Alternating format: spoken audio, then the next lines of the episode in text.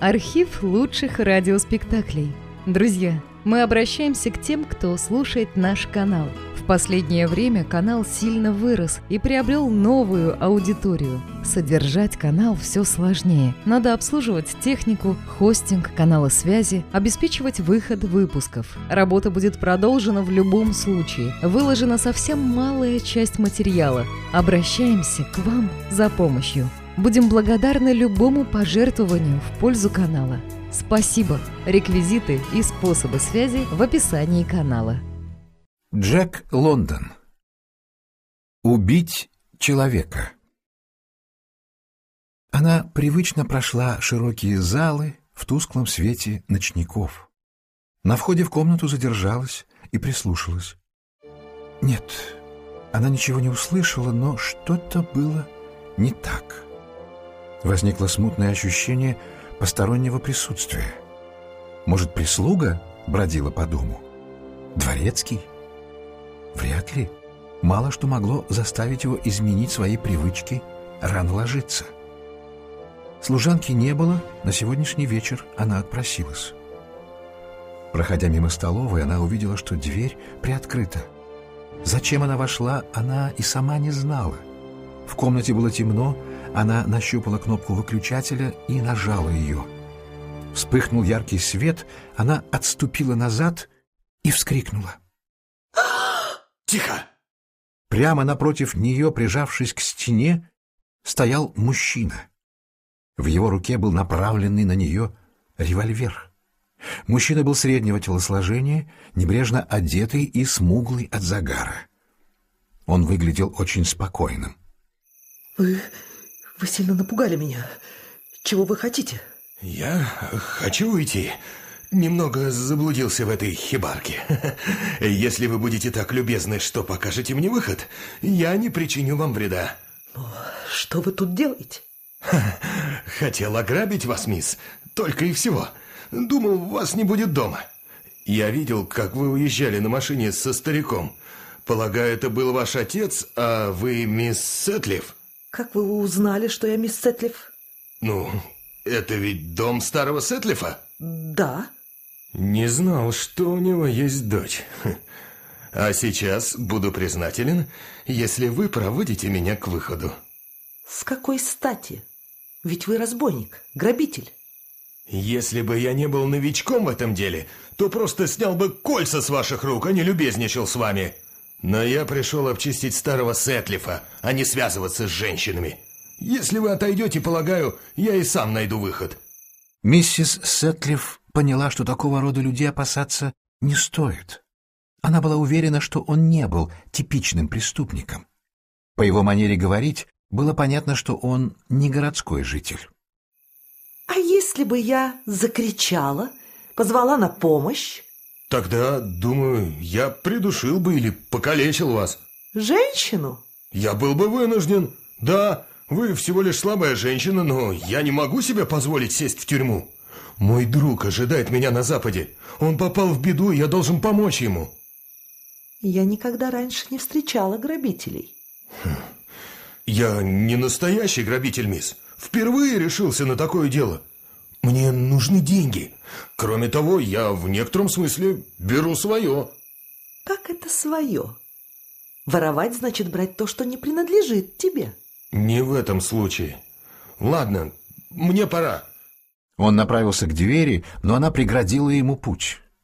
Это была весьма обольстительная преграда. Она стояла в воздушном пеньюаре, пышные золотистые волосы еще не были распущены, на тонком овале лица играл нежный румянец. Он протянул левую руку, чтобы схватить ее, но заколебался. Вот, я знала, что вы не сможете.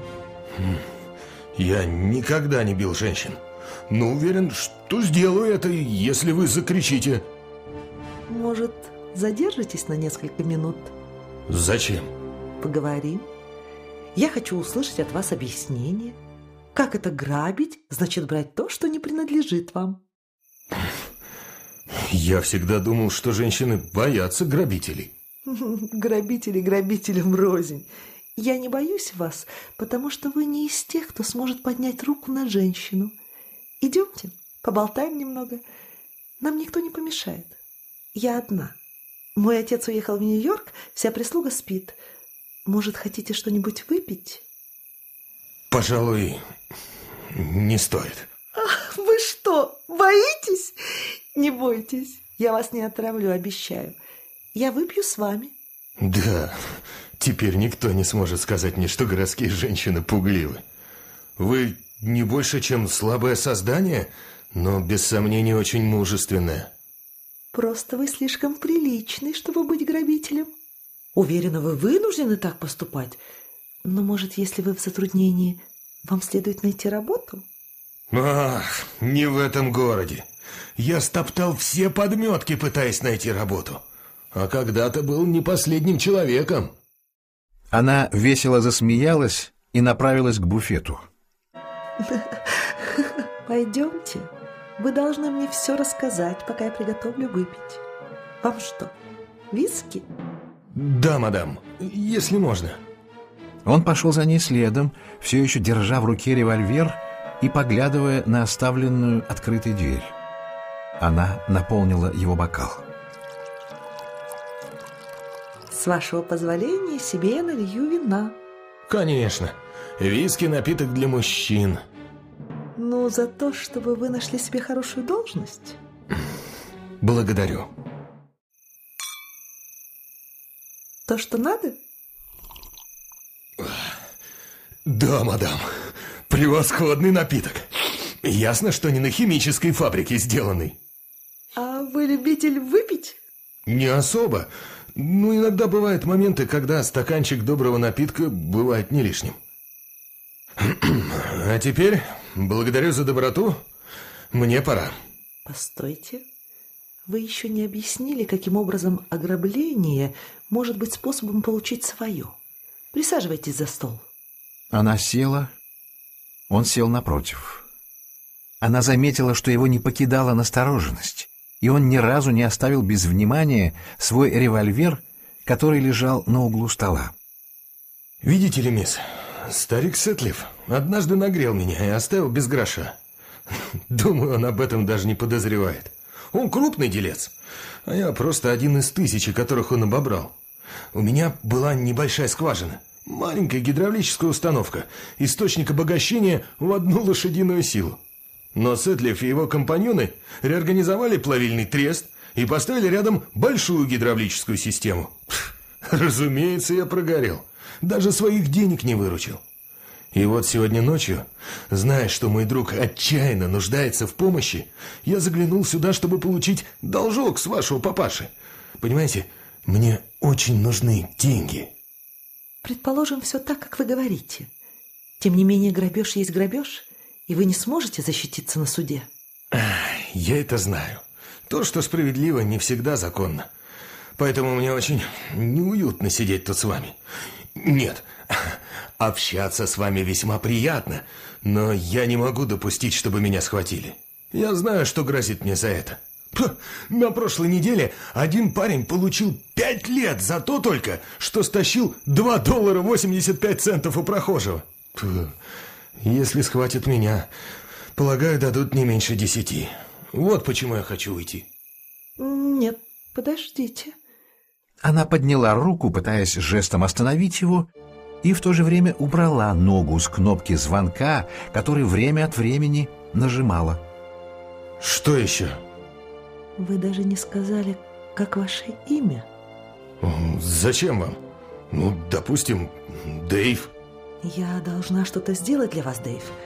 Если вы дальше будете промышлять грабежами, это плохо кончится. Может, попробуем подыскать вам честное занятие? Мне нужны деньги. И нужны сейчас. Это не для меня, а для друга. Я могу подобрать вам работу. А друг... А, я одолжу вам денег. Вы пошлете ему, а потом, когда заработаете, отдадите. Нужно около 300 долларов. За них я готов год работать только за пропитание и, и несколько центов на курево. А, вы курите? Я не подумала об этом. Ее рука потянулась через револьвер, лежащий на столе, к его руке, указывая на желтоватые пятна от табака на его пальцах то же время она измерила расстояние до оружия от своей руки и от его. Она хотела схватить его одним быстрым движением, но пока не решалась. Она убрала руку. Закурите? До смерти хочется. Курите, я не возражаю. Мне даже нравится запах э, дорогих сигарет, конечно. Левой рукой он полез в боковой карман и достал клочок желтоватой бумаги. Переложил его в правую руку, которая была ближе к револьверу. Снова полез в карман и насыпал на бумагу щепотку крупного табака. Потом положил обе руки на револьвер, чтобы скрутить папиросу. Потому как вы вцепились в револьвер, кажется, что вы боитесь меня. Не то чтобы боюсь, мадам, но в сложившихся обстоятельствах опасения есть. А вот я вас не побоялась. Да, вы ничем не рисковали. А жизнью? Да, возможно, я чересчур мнительный. Я не причиню вам вреда. Говоря это, она носком ноги нащупала кнопку звонка и снова нажала ее. Я просто хочу отговорить вас от преступного пути и помочь подыскать честное занятие. Насчет 300 долларов. Я могу сегодня же отправить их по телеграфу на Запад. И за это согласен целый год работать за еду. Вы заработаете больше. Обещаю вам не меньше 75 долларов в месяц. Умеете ухаживать за лошадьми? Еще бы. Тогда идите работать ко мне. Мне нужен второй кучер. Носить ливрею? Не подойдет? А тогда дайте подумать. А вы умеете объезжать или приручать жеребцов? У нас есть ферма. А там как раз есть место для такого человека, как вы. Согласны? Согласен ли я? Да покажите мне, где это, и я начну завтра же. Могу обещать одно, мисс. Вы никогда не пожалеете, что протянули руку помощи Хью Люку. Кажется, вы сказали ваше имя Дэйв. Соврал. Прошу простить. Мое настоящее имя Хьюги Люк. И если вы скажете адрес вашей фермы и дадите денег на проезд, с утра отправлюсь туда. Во время всего разговора она не переставала нажимать на звонок всевозможными сигналами тревоги. Три коротких и один длинный. Два коротких и длинный и, наконец, пять звонков подряд. Мысленно она то ругала беспробудно спящего дворецкого, то сомневалась в исправности звонка. Я так рада, что вы согласились. Собираться долго не придется, но вы должны довериться мне, пока я схожу наверх за кошельком. Я ведь верю, что вы вернете мне 300 долларов. Я верю вам, мадам. Так я пойду? Прежде чем она получила согласие, ей послышался звук открывающейся двери комнатки дворецкого. Что это? Вместо ответа она левой рукой молниеносно схватила револьвер и наставила на него. «Сядьте!» Хорошо. Только не нажимайте слишком сильно на курок, а то во мне будет дыра размером с грецкий орех. Спусковой механизм очень чувствительный. Она ослабила палец на курке. Дверь за спиной люка отворилась, и кто-то вошел в комнату. Он не шелохнулся и смотрел на нее — Теперь это было лицо совсем другой женщины, жесткое, холодное, безжалостное. Глаза стали металлическими, в них пылал холодный огонь. «Томас, идите к телефону и вызовите полицию. Почему вы так долго не отвечали?» «Я пришел, как только услышал, мадам. Э, прошу прощения, но не лучше ли будет мне взять оружие и разбудить слуг?» «Нет, звоните в полицию. Я смогу справиться с этим человеком. Делайте, что говорят. Дворецкий вышел. Мужчина и женщина сидели, глядя друг другу в глаза. Она наслаждалась происходящим. В голове ее уже проносились картинки того, как в ее окружении будут обсуждать это происшествие. Как газеты будут пестреть заголовками о том, что прекрасная миссис Сетлиф в одиночку задержала вооруженного грабителя. О, это вызовет настоящую сенсацию.